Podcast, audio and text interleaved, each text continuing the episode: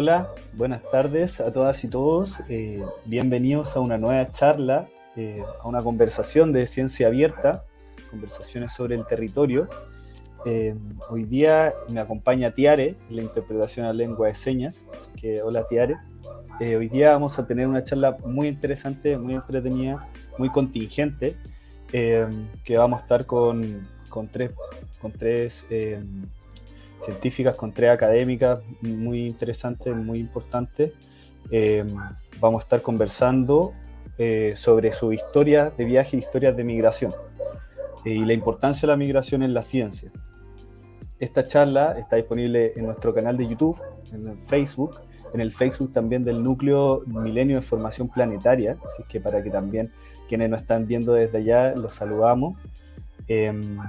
Y eh, bueno, voy a comenzar haciendo la presentación. Bueno, también esta va a estar próximamente en Spotify, también para que nos sigan. Está en la descripción de nuestras publicaciones, está el Spotify, para que puedan seguirlo y ver algunas de las conversaciones que hemos tenido ahora y que hemos tenido con anterioridad. Em, bueno, primero presento a Wendy González, quien es bióloga de la Universidad de La Habana, doctora en ciencias mención en Ingeniería eh, Genética Vegetal de la Universidad de Talca y actualmente es profesora asociada del Departamento de Bioinformática de la Facultad de Ingeniería de la Universidad de Talca. Es directora del Centro de Bioinformática y Simulación Molecular de la misma casa de estudios, además de formar parte del núcleo milenio de enfermedades asociadas a canales iónicos, con quienes hemos estado trabajando en, en otras oportunidades y hemos tenido otras charlas con ellos.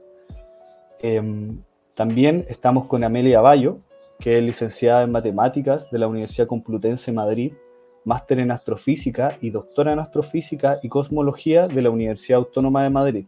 Actualmente es profesora asistente del Instituto de Física y Astronomía de la Facultad de Ciencias de la Universidad del Paraíso y es directora del Núcleo Milenio de Formación Planetaria, con quien ya le había dicho que estamos en transmisión cruzada, así que mis saludos para ella.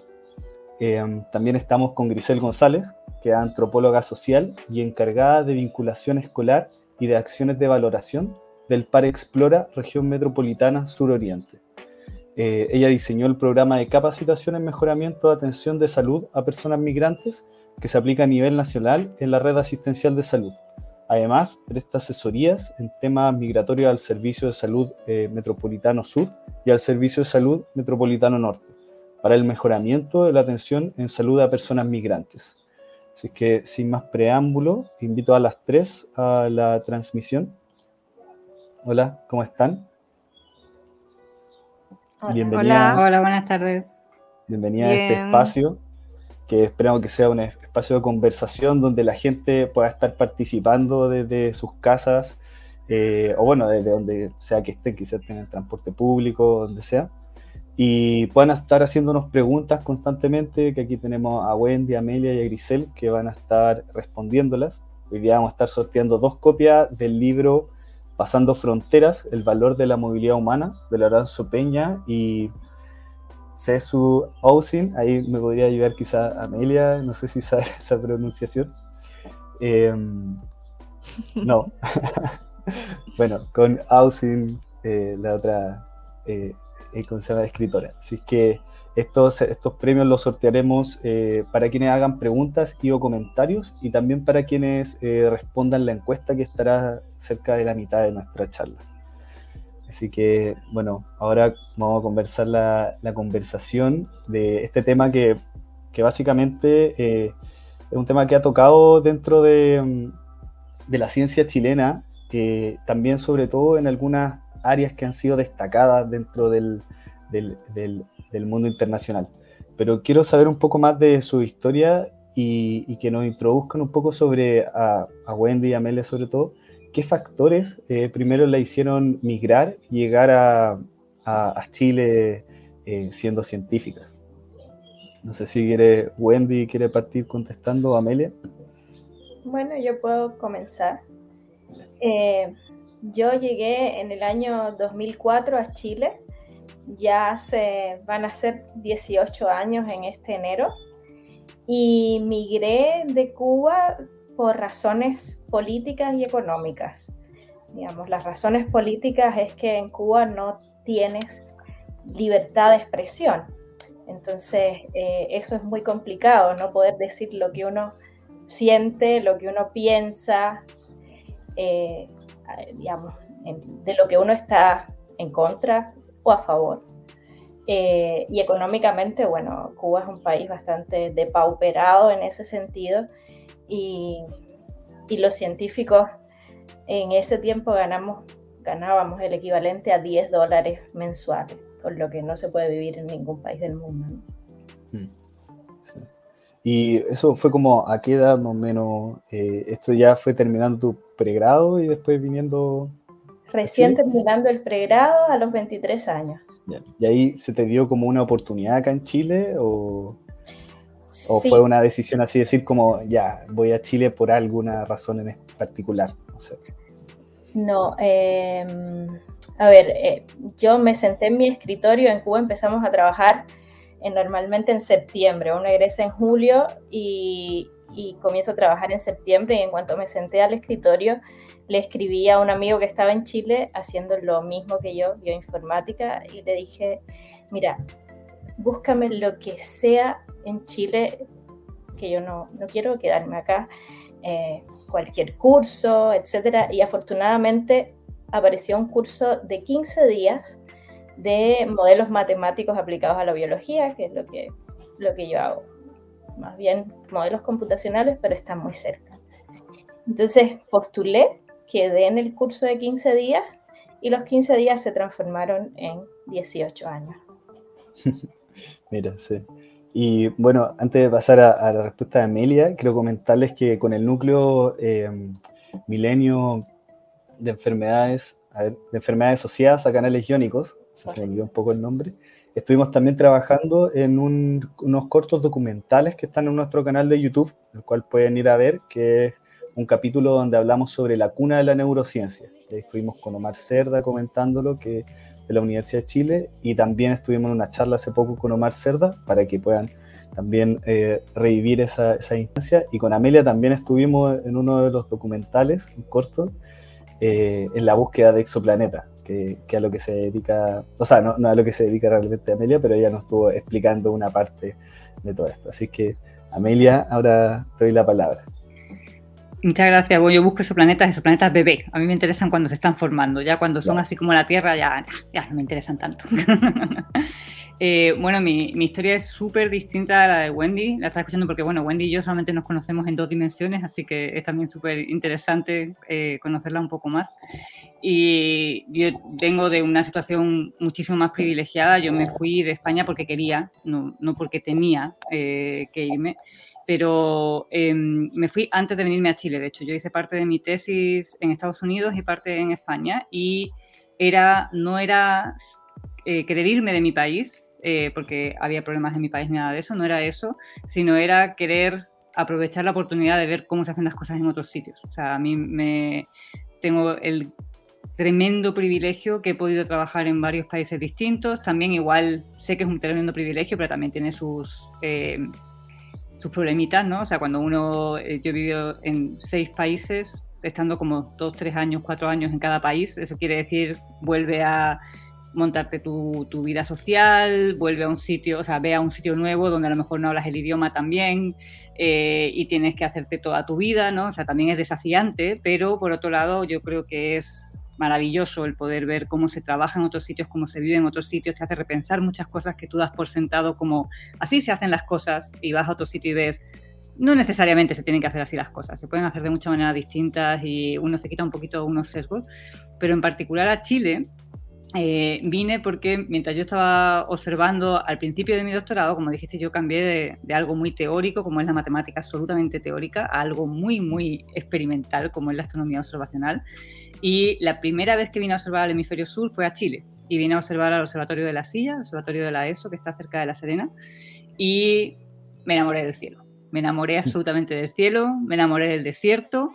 Después también me enamoré de la gente en Chile, que después muchas veces también se me quejan que solamente me enamoré del cielo y del desierto y no de la gente. Después también estuve mochileando por el norte, eh, yo sola con mi mochila 15 días y, y me encantó. Eh, y quería volver a Chile sí o sí, así que cuando terminé la tesis postulé a un puesto en la ESO, que son de astrónomo residente y, e investigador, un puesto postdoctoral. y estuve tres años viviendo en Santiago y después aquí también me voy a hacer enemigos, me, volví a Europa y yo quería volver a Chile, pero no quería volver a Santiago y no quería volver a un observatorio eh, internacional. Quería estar en Chile de verdad. Cuando uno está en un, observatorio, observatorio internacional es fantástico, aprendí muchísimo, estoy súper agradecida, pero eso no es vivir en Chile, o yo creo que eso no es vivir en Chile. Entonces yo quería volver a Chile, no a Santiago, quería irme a, regiones, estoy en Valparaíso, y quería estar en una universidad pública y tuve la gran suerte de que salió un llamado para la Universidad de Valparaíso, postulé, quedé y eso fue final de 2014. Mm, sí. Más que interesante en una ciudad eh, igual bastante eh, distinta quizá a, lo que es como Santiago. Y no solo a Santiago, yo cuando vine a Valparaíso venía de Heidelberg, que está en el sur de Alemania, que es una ciudad eh, preciosa, es preciosa, pero como diríamos aquí, es absolutamente fome. Es bonito, bien cuidado, hiper tranquilo. Mi mamá me decía, yo aquí estoy feliz cuando venían a visitarme, pero yo no entiendo cómo tú puedes vivir aquí. y en las dos semanas primeras que llegué a Valparaíso, eh, tuve más vida en la calle, o sea, los, los perritos, los malabaristas, los, en dos semanas más que en dos años en Heidelberg. Así que un poquito distinto. Sí, y voy a hacer unas pequeñas correcciones de lo que había dicho, que ahora me di cuenta que, me habían corregido. Em, que, bueno, Amelia y Wendell, ambas son profesoras titulares de, de sus universidades, ya había dicho asociada asistente, así que pido las disculpas. Y también, no, tranquilo, somos muy pocas. Sí. Y ese, ese, es un tema también que, que queríamos conversar dentro de la, de la charla. Em, no sé si Grisel tiene algún comentario sobre lo que hemos llevado. Sí, eh, la, verdad es que yo prefiero escucharlas porque son súper interesantes sus historias y sus trayectorias. Trayectorias que mm, no, las encuentro tan distintas, aunque las motivaciones sean diferentes. Eh, pero, pero también tiene que ver con que las personas en ciencia, las personas en general en ciencia, tienen que tener mucha curiosidad, mucha capacidad de adaptación, mucha capacidad de, enfrentarse a la adversidad, mucha capacidad de, resistencia y adaptación a la vez, lo que también tienen las cualidades de las personas que son migrantes. No cualquier persona es migrante. Me imagino que en Cuba habrá mucha gente más disgustada con la situación política y viviendo muy mal la situación económica. Sin embargo, no todos migran. Entonces, hay, hay características que, considero que son súper relevantes de mostrar, que, son características abstractas que no, son muy tangibles y que las personas en general no se imaginan que tienen las personas de ciencia. Eh, y, eso es, está tanto el estereotipo de la bata blanca, del laboratorio encerrado, de seres autistas, con, no sé, está el estereotipo del Sheldon Cooper, que, de Big Bang Theory, ¿no? Que, que es incapaz de relacionarse con los demás, que es autoritario, eh, y que siempre impone sus deseos individuales frente a los otros y más bien las personas de ciencia tienen todas estas otras habilidades que tienen que ver mucho con la capacidad de adaptación, de mantener la curiosidad y de mantener un objetivo en el tiempo a pesar de la adversidad. Entonces, eh, en ese sentido, encuentro que son cosas súper similares y em, que, que, van haciendo eh, que las personas migrantes también puedan compartir una cultura a pesar de tener nacionalidades distintas. Entonces eso puedo distinguir inmediatamente en sus relatos.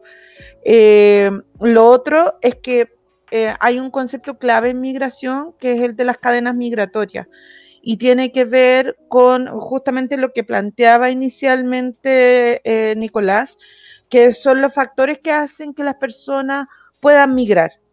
Entonces, eh, antes tradicionalmente se observaba la migración eh, desde las estructuras económicas. Hoy día se comprende que los factores sociales son mucho más importantes que los factores económicos. Como en este caso, por ejemplo, Wendy nos contaba que tenía un amigo que le, pudo afirmar ciertas ideas que le permitieran a ella migrar. Y, y ahí está el tema del curso. Son redes distintas, ¿ya? Son, son redes distintas las otras personas que migran eh, eh, por otras razones, pero yo, yo creo que, que, es igualmente difícil integrarse a una población distinta porque siempre, perdón, disculpen esto que estoy pensando previamente en otros factores, pero los estudios dicen que en general que las personas que tienen mayores niveles de escolaridad tienen menos problemas de integración a ciertos grupos pero la verdad es que creo que las barreras culturales, las diferencias culturales, como las de género, por ejemplo, pueden ser barreras tan difíciles como no tener estudios. Entonces, ustedes además siendo mujeres han tenido que superar otras barreras. O sea, igual hay, hay una relación, migración, género, ciencia, que hace que eh, estas características sean distintas también porque ustedes tienen particularidades muy bonitas. Ustedes son mujeres profesoras titulares en Chile, que es algo que realmente cuesta mucho. Y yo me imagino que si a, que si a una persona nacional le cuesta harto, mucho, a una persona extranjera le debe costar mucho más hay que demostrar el doble, hay que trabajar el doble, hay que ser doblemente eficiente, doblemente comprometida. Y igual me gustaría conocer esas trayectorias para que la gente, yo entiendo la idea em, que planteas tú de la idea de privilegio, sí, un aparente privilegio, pero para ninguna mujer del mundo fácil. Entonces, que, nos cuenten un poquito de, ese proceso, tal vez. Eh, yo, de hecho, el, bueno, hay como dos cosas. Antes de entrar en este tema, es que me ha encantado una de las cosas que has dicho, Grisel, porque existe esta, y no sé si Wendy estará de acuerdo conmigo o no, pero existe este estereotipo también de cuando las chiquillas y los chiquillos van a hacer un doctorado, que tienen que ser extremadamente inteligentes para hacer un doctorado y no sé qué. No, lo que tienen que ser es extremadamente constante. Y efectivamente, mm. lo que tienen que ser es extremadamente comprometidos y a largo plazo. Y si tú, y para eso lo mejor es que te apasione lo que haces, porque si te apasiona lo que haces, entonces vas a tener ese largo recorrido. Pero si eres como súper inteligente, pero muy chispita en el sentido de que no eres constante, eh, te va a ir muy mal un doctorado. A lo mejor alguno, no digo yo que alguno no lo pueda sacar, obviamente, pero la, la cuestión principal es esa, es como ser perseverante y, y ver así como a largo plazo y hacerlo en cierto modo para uno mismo también. Uno no hace una carrera en ciencia como para hacerse famoso, ni para hacerse rico, ni para... No, uno lo hace eh, por contribuir, porque yo creo que contribuimos socialmente, pero también por un desafío personal, ¿no? De, aunque esto sea complicado, yo voy a seguir. Entonces, es que me ha encantado lo que has dicho, por eso quería como rescatarlo.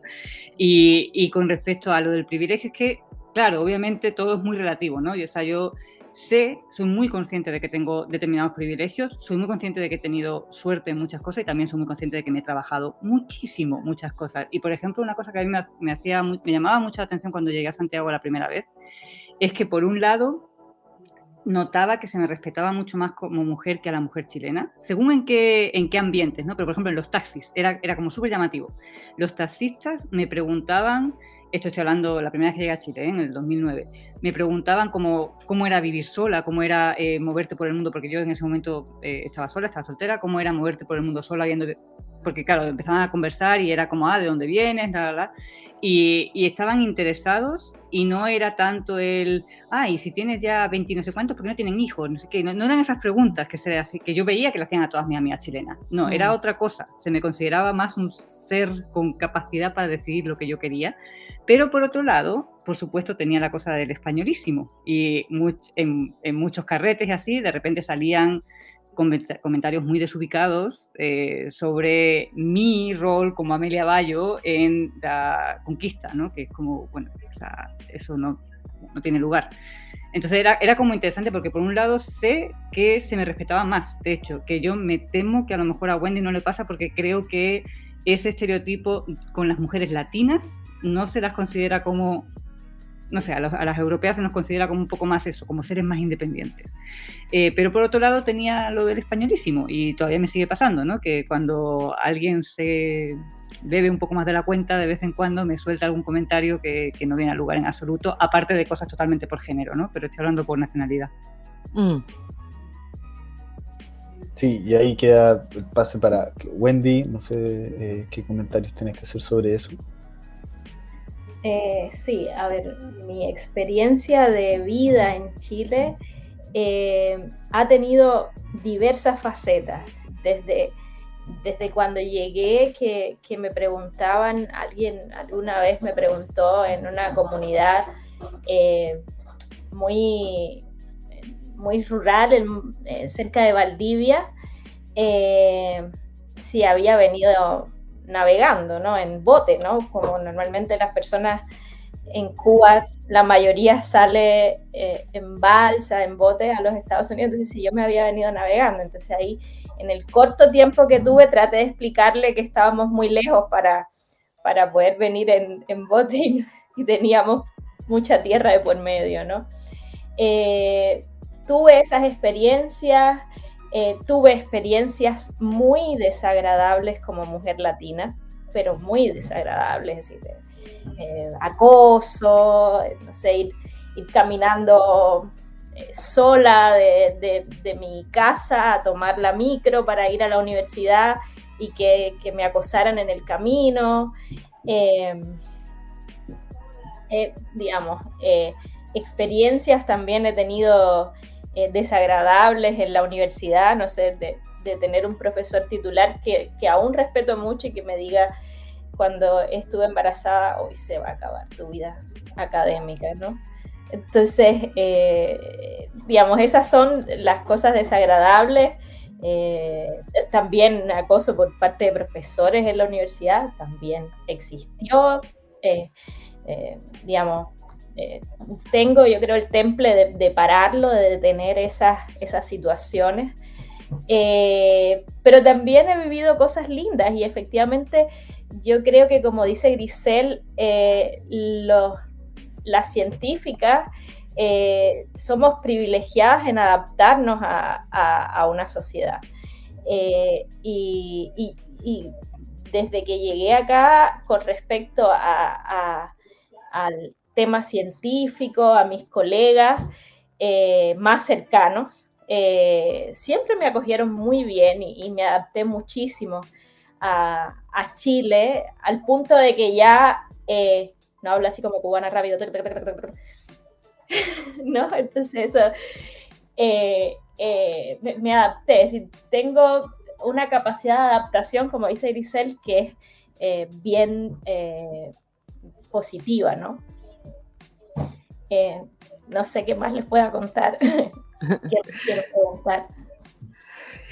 Yo estaba pensando en, lo que ha significado para ustedes ese proceso, porque también eh, estaba eh, miren, cuando estaba pensando en esto, estaba pensando en migración y ciencia. Eh, yo ayer, hacía una retrospección, me puse a estudiar, me puse a buscar información, pero la verdad que mi primer acercamiento a esa realidad fue con el principito cuando en el principito muestra una idea de choque cultural, de, que una comunidad científica no escuchó a un astrónomo porque tenía un sombrero extraño.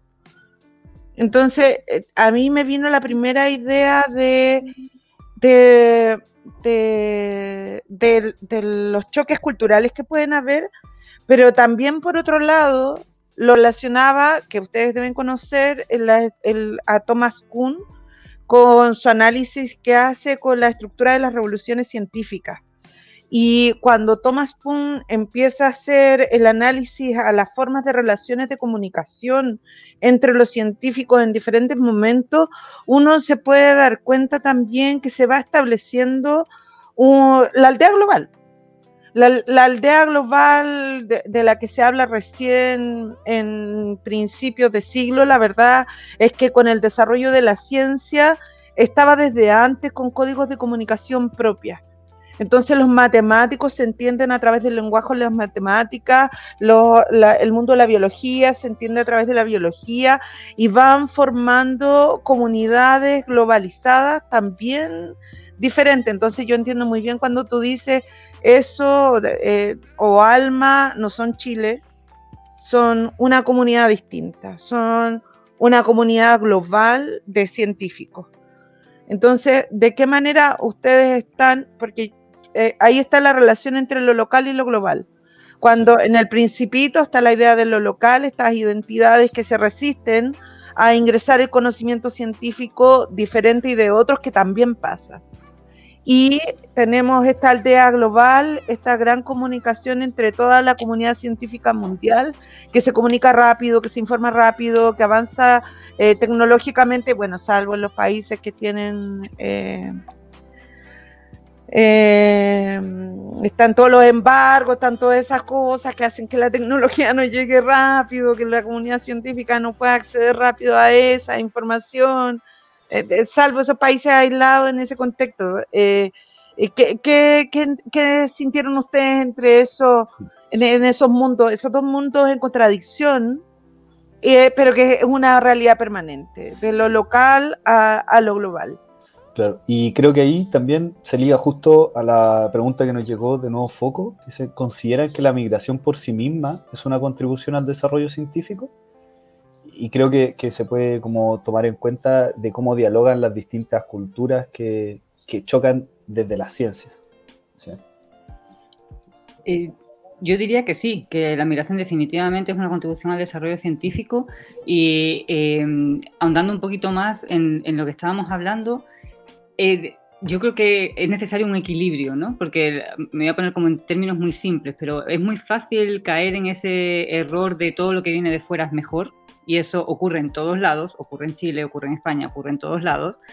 Y eso no es necesariamente cierto. O sea, en Chile se hace muy buena ciencia y uno no tiene por qué mirar de menos hacia adentro, pero tampoco tiene que mirar de menos hacia afuera, porque ahora también se, se, ve como la posición contraria, ¿no? Como no, yo voy a hacer toda mi carrera en el mismo sitio, porque aquí se hacen las cosas bien y no necesito ir a ningún otro lado a aprender. A mí me parece que eso no es correcto. O sea, es por supuesto una opción de vida, cada uno decide lo que quiere, pero creo que para el progreso científico, el hecho de que los científicos eh, pasemos por distintos ambientes es súper bueno porque nos cambia las perspectivas de todo, de trabajo, de vida, de todo, y eso favorece, como bien dice Grisel, favorece mejor ciencia. O sea, si tú aprendes de distintas escuelas, si tú aprendes de una escuela cómo hacer algo, esa es la manera de hacerlo, ¿verdad? Y no vas a poder como echarte un pasito atrás y ver que a lo mejor otra metodología te puede dar algo complementario porque tú siempre has hecho las cosas así y siempre has estado en el mismo sitio y se han hecho las cosas de la misma manera. Entonces yo creo que es un, es un balance entre no menospreciarse y no caer en este problema de ya cualquier científico que venga de Estados Unidos, de sea donde sea de Estados Unidos y con la carrera que sea, seguro que va a ser menos, mejor que alguien que se haya formado en Chile. No, eso es mentira. Pero tampoco es bueno, yo creo, para la ciencia y para los científicos el decir, ah, bueno, como ya que está muy desarrollado este tema, en particular, por ejemplo, la astronomía, eh, vamos a puro quedarnos en el mismo sitio donde hacemos el pregrado, el posgrado, profesores, no sé qué, en el mismo sitio. Eh, yo creo que eso no es bueno para la ciencia ni para los científicos. Entonces, creo que hace falta un balance.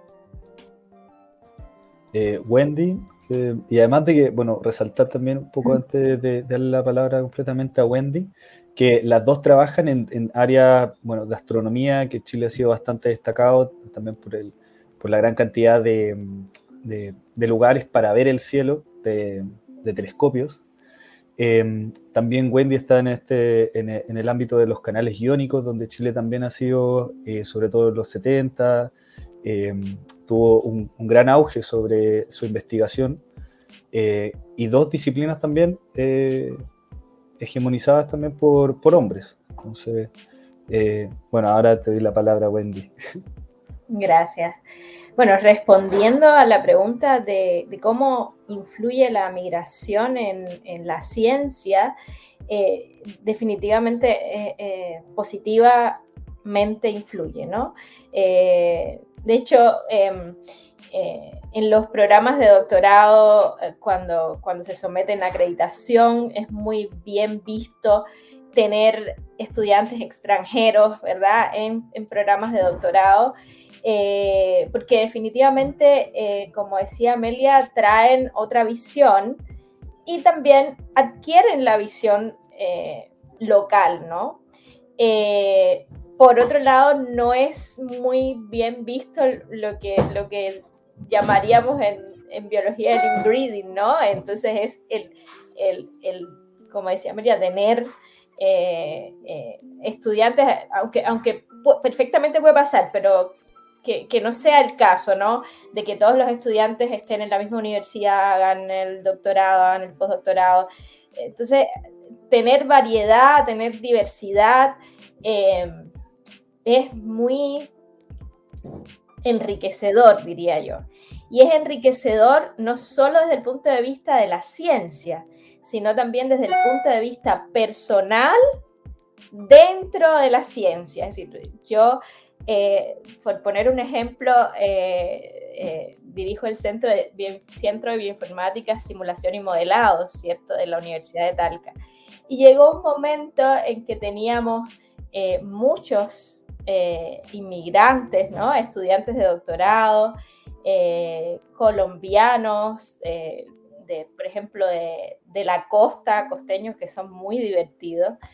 Y, siempre ha sido muy ameno por tener esa, digamos, e, esa cantidad de, de, inmigrantes en nuestro grupo y llegó un momento en que, que acuñaron el centro, que las siglas son CBSM, como el centro de bachata, salsa y merengue. Entonces cambiaron completamente las la siglas. Y, y, efectivamente eh, es, es, muy rico, es muy enriquecedor eh, eh, nuestras reuniones, no solo científicas, ¿no? sino también, digamos, personales, ¿no? Ya en el ámbito personal. Y es bueno también ver eh, que, esos científicos que se formaron con nosotros, que, hicieron escuela con nosotros, se van a otros países, por ejemplo, a, continuar con su formación. el, ejemplo del costeño que acuñó el centro, ahora está en Harvard. Entonces uno dice, bueno, entonces lo hicimos bien, lo hicimos bien, hicimos una, buena escuela, tenemos una buena escuela aquí que, los alumnos pueden ya hacer sus postdoctorados en grandes universidades.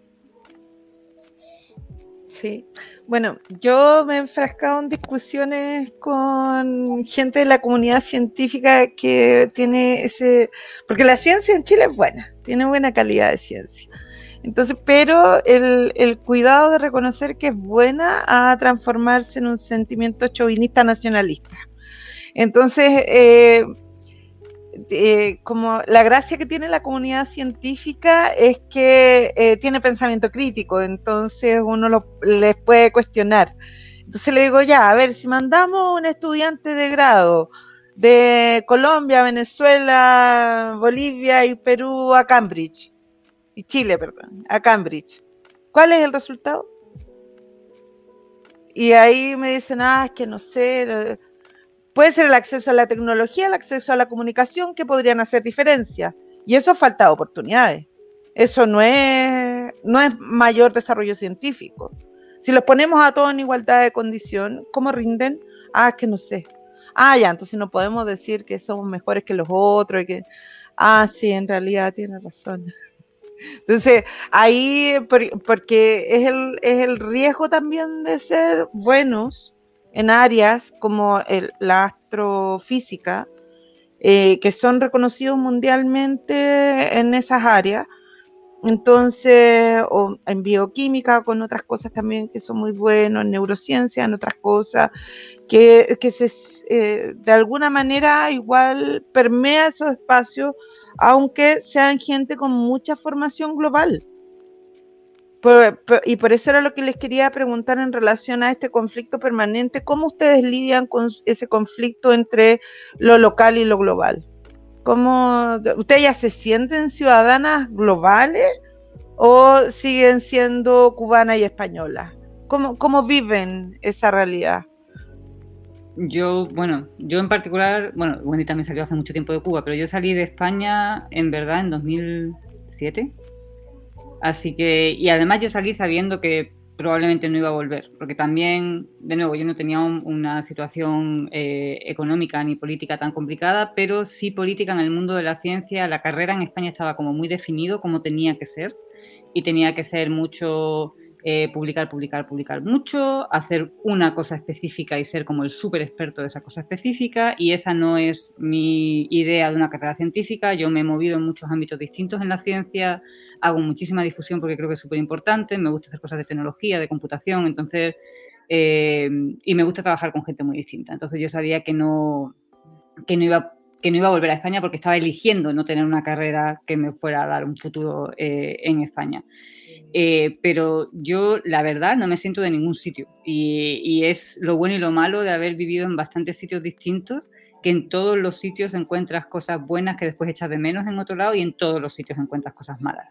Entonces es como te vuelve, yo, en mi caso yo me he vuelto muy idiota porque claro, quiero lo bueno de todos lados y lo malo de ningún sitio. Entonces, eh, obviamente eso no existe. Entonces, eh, pues nada, cuando hablo con, mis amigos en España, voy a España, lo que sea, depende de dónde esté, ah, la chilenita, ah, la madrileña, cuando vivía en Madrid, ah, no sé qué, porque yo soy del sur de España, de Málaga.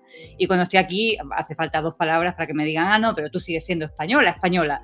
Entonces, eh, me ubican en sitios muy claros, según con quién hable, y yo no me ubico en ningún sitio, la verdad. Bueno, lo importante es lo que dices tú, es tu identidad. Sí, eh, a ver, hay, hay cosas que, que, Grisel mencionó que me gustaría eh, recalcarlas y es con respecto a, al chauvinismo que tú dices, digamos, de, Chile versus el mundo. Eh, yo creo que se hace buena ciencia en Chile, pero hay que ser críticos. Hay que ser muy críticos porque por ejemplo, en el campo de, la investigación en, canales iónicos, por ejemplo, eh, una investigación que aquí tarda un año, uno la puede sacar en Alemania, por ejemplo, en tres meses. Y eso eh, me ha pasado, le ha pasado a mis estudiantes de doctorado. Entonces, el acceso eh, a veces a la infraestructura, a, eh, los digamos, a, todo lo que necesitas experimentalmente, los materiales, eh, eh, es, bastante complicado.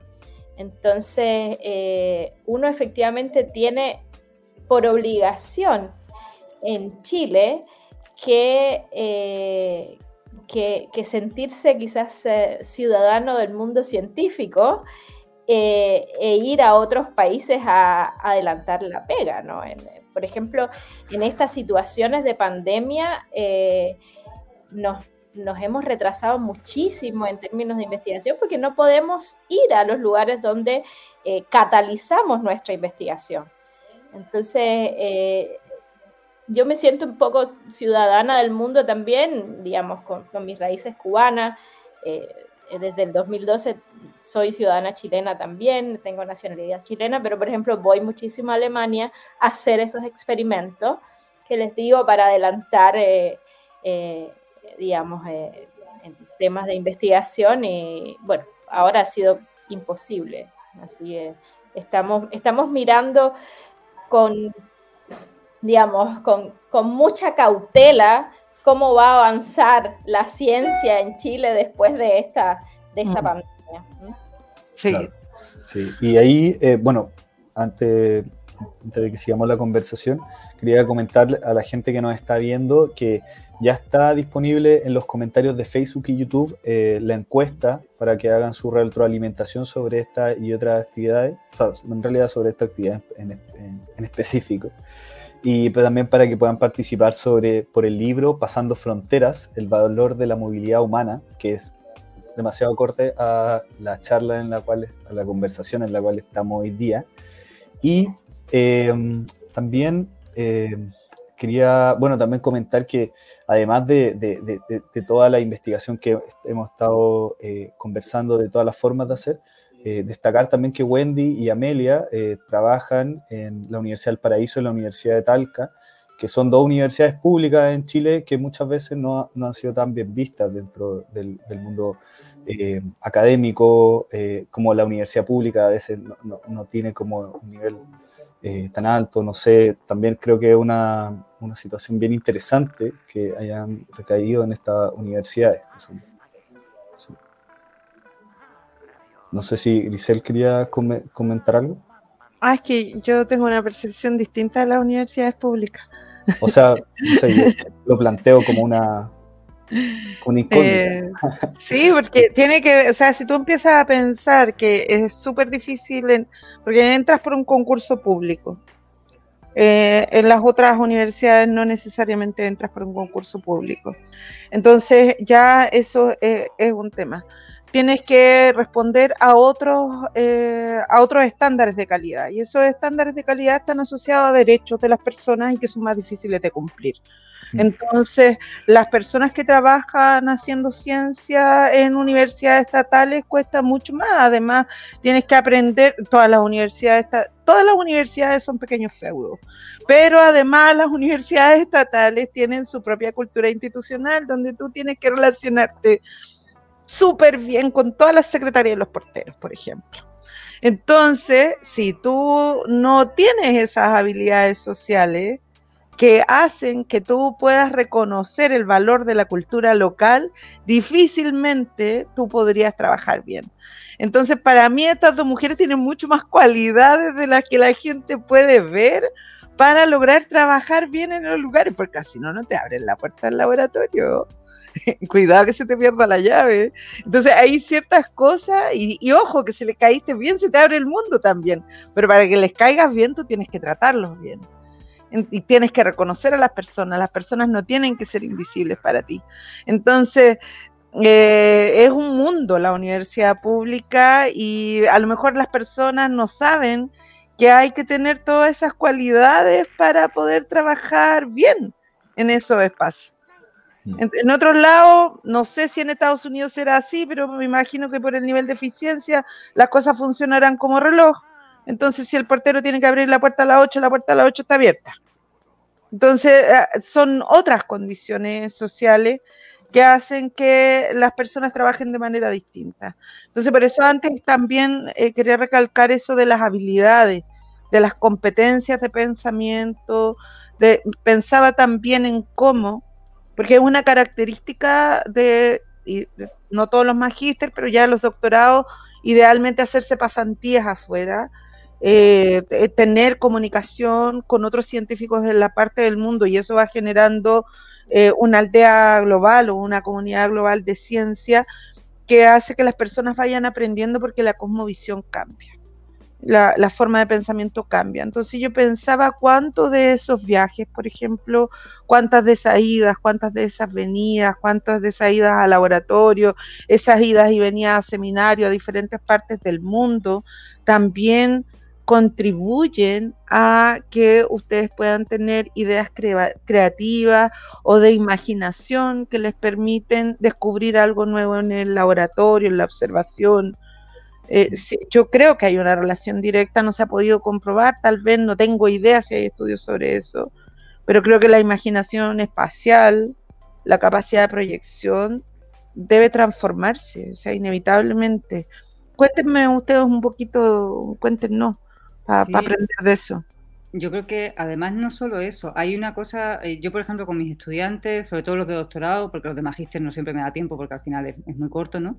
Pero los de doctorado tienen que hacer estancias sí o sí en, en alguno de los, de los sitios de nuestras redes, ¿no? Y como tenemos mucha suerte, tenemos un grupo grande, entonces pueden elegir, eh, no es como que les vayamos a mandar, tienes que ir a este sitio a hacer esto, ¿no? Pueden elegir lo que quieren hacer, pero es muy importante que salgan y que se busquen sus fondos para salir. Creo que eso es súper importante también para generar independencia y también para valorar el hecho de que estás pudiendo salir y estás teniendo una experiencia que no todo el mundo puede tener y la valoras mucho más cuando te da ganas. Y eh, lo que hablas de los congresos no es solamente, para mí los congresos, los seminarios, las estancias tienen como varias aristas. Y una muy importante es presentar tu trabajo, empoderarte de tu trabajo y presentar tu trabajo, la mayoría de las veces en otro idioma, la mayoría de las veces en inglés. Y eso es tremendamente importante y yo creo que en, general los latinos somos malísimos, por lo menos a, mí en España nunca me explica, nunca me enseñaron cómo dar una buena charla. Nunca me enseñaron cómo pararme en público y hablar y poder eh, componer mis ideas y no estar haciendo el eh, eh, eh, todo el rato y tener una idea bien compuesta antes de, explicarla, saber bajar a distintos públicos lo que estoy explicando. Nunca jamás me enseñaron nada de eso. Y la primera charla que di fue terrible, pero terrible, o sea, horrorosa. Yo me hubiera visto ahora mismo y me hubiera matado porque no estaba hablando para mí misma, alguien, o sea, que hubiera estado todo el tiempo conmigo haciendo mi trabajo, podía seguir lo que estaba diciendo. Cualquier otra persona nunca hubiera podido seguir lo que yo estaba diciendo, ¿no? Entonces yo creo que eso para el personal, eh, para los estudiantes, para las nuevas generaciones, es súper útil el poder ir a una conferencia. Yo a los estudiantes eh, les exijo que tienen que tener una contribución, sea un póster o sea, si tienen la suerte de que le dan una charla, perfecto, si no un póster, pero tienen que estar parados frente a su póster y explicando a alguien y dándose cuenta también de que tiene que importarte lo que estás haciendo y que es importante que tú estés nervioso también. Si no estás nervioso antes de dar una charla, bueno, de nuevo, cada uno somos muy distintos, ¿no? Hay gente que puede estar súper apasionado y no estar nada nervioso, pero yo creo que la mayoría de las personas cuando vamos a hablar de algo que nos importa nos ponemos nerviosos. Y eso es bueno y hay que como abrazarlo y sacar de ahí la motivación para comunicarlo lo mejor posible porque te importa. Entonces yo creo que eso está muy relacionado con cosas personales, pero también, como tú dices, con la imaginación, con empoderarte también de tu trabajo, eh, con lo cual escuchas también mejor a los otros porque no estás pensando en si yo seré bueno o no, ya, yo tengo, esto lo he hecho bien, voy a escuchar cómo lo hacen los otros. Entonces, no sé, para mí eso es súper importante en estos intercambios. Sí, yo creo que eh, además de la parte científica, eh, cuando uno tiene el privilegio, porque efectivamente es un privilegio, eh, de hacer estos intercambios, de irse de pasantía unos meses, como yo les decía, es decir, adelanta muchísimo en la pega, muchísimo, tres veces diría yo más que, que acá pero también eh, te nutres de una interculturalidad muy buena, digamos. Eh. Ahí, por ejemplo, te enfrentas a, una colega de laboratorio india y por primera vez escuchas el inglés de, los indios y, no entiendes nada. Entonces tienes que adaptarte a eso. Eh, o vas a una conferencia y, y hay un colega chino conferenciante y tienes que adaptarte a un inglés en chino, ¿verdad? Y, también eh, eh, otra, otra cosa muy positiva de, por ejemplo, las presentaciones a Congreso, claro, conoces o, te van a visitar a, tu póster eh, los, no sé, los, las estrellas, yo les digo, las rock stars de, tu, de tu tema y de repente dices, oh, vinieron a mi póster, vino, no sé, casi que, decir eh, eh, Robert Planck, no sé si, si te gusta el Zeppelin, ¿no? Entonces Claro, entonces eso, eso es muy gratificante, ¿no? Ver a, esos que tú crees rockstars y están ahí al lado tuyo y te están haciendo preguntas y ven interesante tu trabajo, ¿no? Y, también es muy interesante verlos a ellos, ¿no? En su performance como, como un concierto de rock. Y tú dices, wow, esto para mí es mejor que un concierto de rock. ¿no? Esto, esto es, yo, yo lo sentí cuando, cuando escuché a una israelí, premio Nobel, eh, que se llama Ada Yona, y dio una conferencia tan linda que yo, cuando la única impresión que podía tener era esa, era, esto, esto es mejor que un concierto de rock, y mira que me gusta el rock. Entonces, sí, así veo la, el intercambio científico, ¿no? Sí. Eh, una cosa, eh, estamos llegando cerca del final de la charla, así que para quienes quieran contestar la encuesta, este es el momento de hacerlo y puedan participar por el libro Pasando Fronteras, el valor de la movilidad humana. Así que eh, vayan inmediatamente a contestarla. Son una, una encuesta muy pequeña que no les va a tomar más de tres minutos responderla y van a poder estar participando. Eh, porque pronto vamos a invitar a nuestro educador científico Jorge Bolton para que haga el sorteo del libro. Y también quería mencionar, antes de que la palabra a Grisel, que llegó una pregunta también eh, a los comentarios em, para que ver si, si, la pueden responder eh, de Mac Gravity. ¿Qué opinan del escape de científicos de Latinoamérica que se terminan quedando en Europa o Estados Unidos? Como lo que pasa el movimiento contrario quizás de ustedes.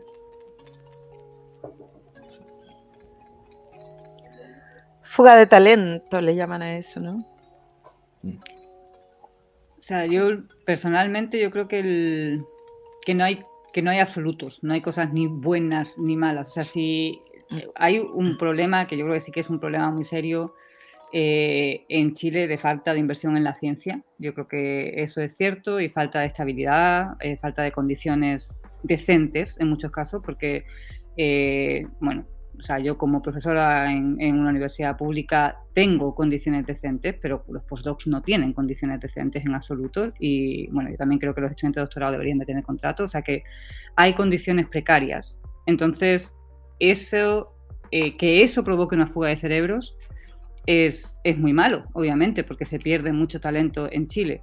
Ahora, per se, que científicos eh, decidan vivir en países distintos, bueno, obviamente esto es hiper sesgada, ¿no? porque yo he hecho precisamente eso, pero que científicos decidan vivir en, países distintos en los que se han formado por decisión propia, por eh, las preferencias o el tema o por asuntos personales también que estén eh, emparejados con alguien de otro país o lo que sea, eso no tiene nada de malo, yo creo. O sea, de hecho, me parece que es muy bueno precisamente por todo lo que estamos hablando. Ojalá, para mi gusto, ojalá en todos los departamentos de ciencia, y no solo de ciencia, de las universidades y los institutos de investigación, hubiera gente de varias nacionalidades.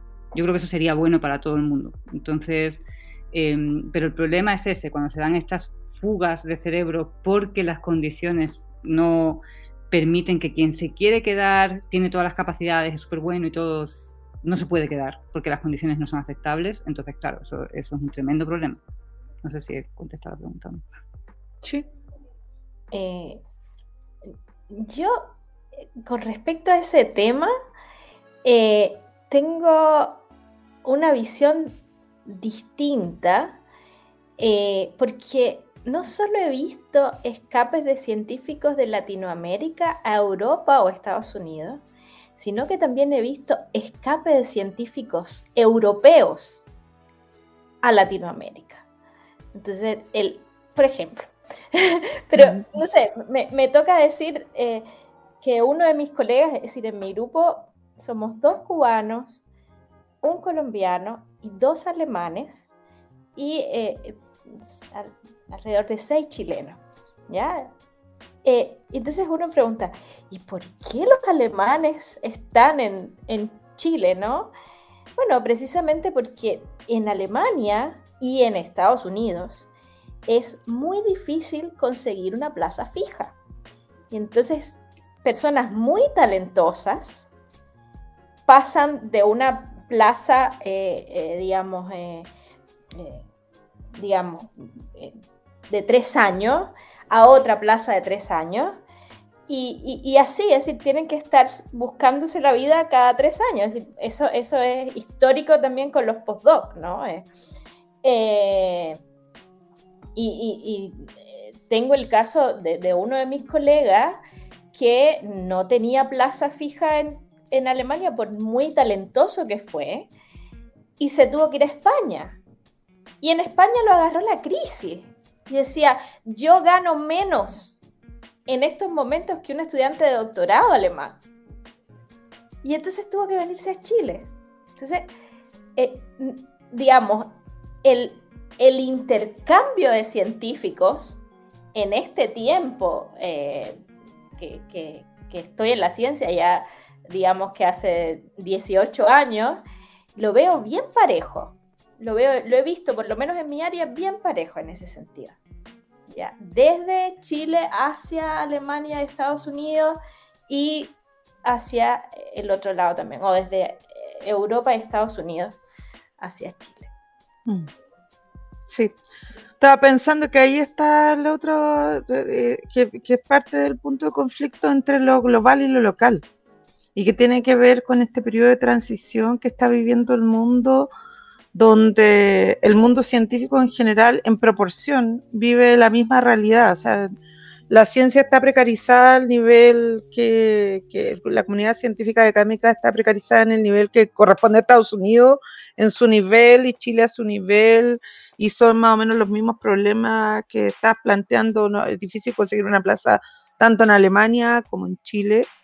Y em, yo, yo en ese sentido quiero resaltar cómo, eh, la comunidad científica en el mundo ha, ha ido a la vanguardia también de las formas de relaciones globalizadas.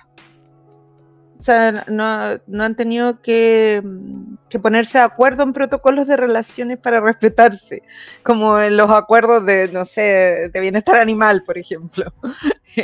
También decir que también son avanzados en eso, o sea, tienen condiciones, por ejemplo, en, los protocolos de bienestar animal son mil veces más avanzados que incluso los países que han logrado legislación con los animales, por ejemplo. Entonces nadie se va a imaginar en una casa, yo pongo ejemplos, chiquillos, trabajo con niños y niñas, y les digo, ustedes matan moscas con un matamosca, ustedes saben cómo se matan las moscas en los laboratorios con éter. Es muy sofisticada la forma de matarla, porque hay que cumplir los protocolos de bienestar animal, y a ti nadie te acusa en la casa de que estáis matando moscas con matamoscas a golpe. Entonces, doy ejemplos que tienen que ver con esa forma de pensamiento que te permite generar un protocolo con éter para matar moscas es porque estás en un contexto global. De comprender la legislación como va avanzando en el mundo en relación a un hecho específico. Y cómo te haces cargo de eso como, como comunidad que va a la vanguardia. Entonces, en ese sentido, yo también quiero rescatar que aunque existan estos problemitas que son pequeñitos en relación a todo lo demás, eh, lo que decía Wendy, el espacio, cómo se genera la interculturalidad, permite, creo yo también, que sigan a la vanguardia del pensamiento a pesar de las condiciones económicas que van limitando el desarrollo de las personas en ciencia. Pues, y en ese sentido a todos los estados del mundo he llamado atención también. Sí, totalmente. Y bueno, Ahora estamos en los últimos minutos para poder eh, contestar la encuesta que está en los comentarios de Facebook y YouTube. Eh, también quiero comentarles que quienes se eh, sumaron más tarde a esta conversación pueden revivirla en nuestro canal de YouTube, en nuestra página de Facebook y también pronto estará en nuestro canal de Spotify, desde el lunes probablemente. Y bueno, agradecer también a la presencia aquí de Amelia, de Wendy, de Grisel, y también la, presencia que, bueno, en varias oportunidades nos ha acompañado con Tiare en la interpretación de, lengua de señas. Em, si quieren decir algunas últimas palabras para que nos vayamos despidiendo, eh, el micrófono queda abierto. Wendy, Amelia, Grisel. O sea, yo agradecer la, la instancia, me parece que ha sido súper entretenido hablar con las chiquillas y contigo, Nicolás, también, pero sobre todo con las chiquillas. y, y, nada, me parece que es un tema también como súper, no sé, yo de hecho nunca había estado en un conversatorio, en una charla como migrante, eh, como otras cosas de difusión, de ciencia, de lo que sea así, pero nunca como migrante, así que muchas gracias, me ha parecido súper interesante y gracias por la invitación. Bueno, también agradecerles eh, esta oportunidad. También como Amelia es mi primera experiencia en una charla de migrante. en género sí, digamos, había participado, pero como migrante, científica migrante, no. Y, dejarles el mensaje a las personas que nos están viendo que migrar es una opción y muchas veces es una opción muy buena en ciencia. Entonces, que se atrevan a, soltar las amarras y a conocer el mundo para que se les abran muchas puertas, ¿no? Gracias. Eh, sí. No, yo feliz de que, de que la población en su conjunto tenga la oportunidad de conocer a dos ciudadanas globales. Creo que eso es súper bonito y que mm, nos permite valorar la, diversidad cultural y que enriquece y que, es grande y que es un derecho migrar también, además de que puede ser una opción, es un derecho que nos permite eh, desarrollo a las personas, desde conocer lugares distintos hasta aportar al conocimiento del mundo. Cualquier conocimiento que ustedes dos desarrollen va, que es la gracia del conocimiento científico, va en ayuda de la humanidad siempre. Mm. Y no es de un país, no es de, es la gracia del conocimiento científico. Y, eso hay que rescatarlo, yo creo, y eso es súper importante. Muchas gracias. Y bueno, también queda el mensaje súper claro. Invitamos también a niñas, niños, a jóvenes quienes nos estén viendo a estudiar ciencia, a dedicarse a, ponerle empeño, a ponerle ganas sobre eso. Y bueno, nos estamos viendo en otra charla de ciencia abierta el martes 28 de diciembre, después de Navidad, que se va a llamar Un viaje al interior de los volcanes, con Felipe Aguilera, que es doctor en geología y vulcanólogo. Así que va a estar muy entretenida interesante para quienes les guste, bueno, otros fenómenos de la Tierra también. Así que ahí nos comenta eh, Ninoska, justo se, se, conectó y dice, gracias a usted desde Antropología, agradezco la charla y el libro, de otra, de otra área, bueno, del área de, Grisel. Así que, em, bueno, sin, más, sin nada más que decir, muchas gracias, feliz Navidad, felices fiestas y nos vemos a la vuelta. Así que, chao. Chao muchas gracias.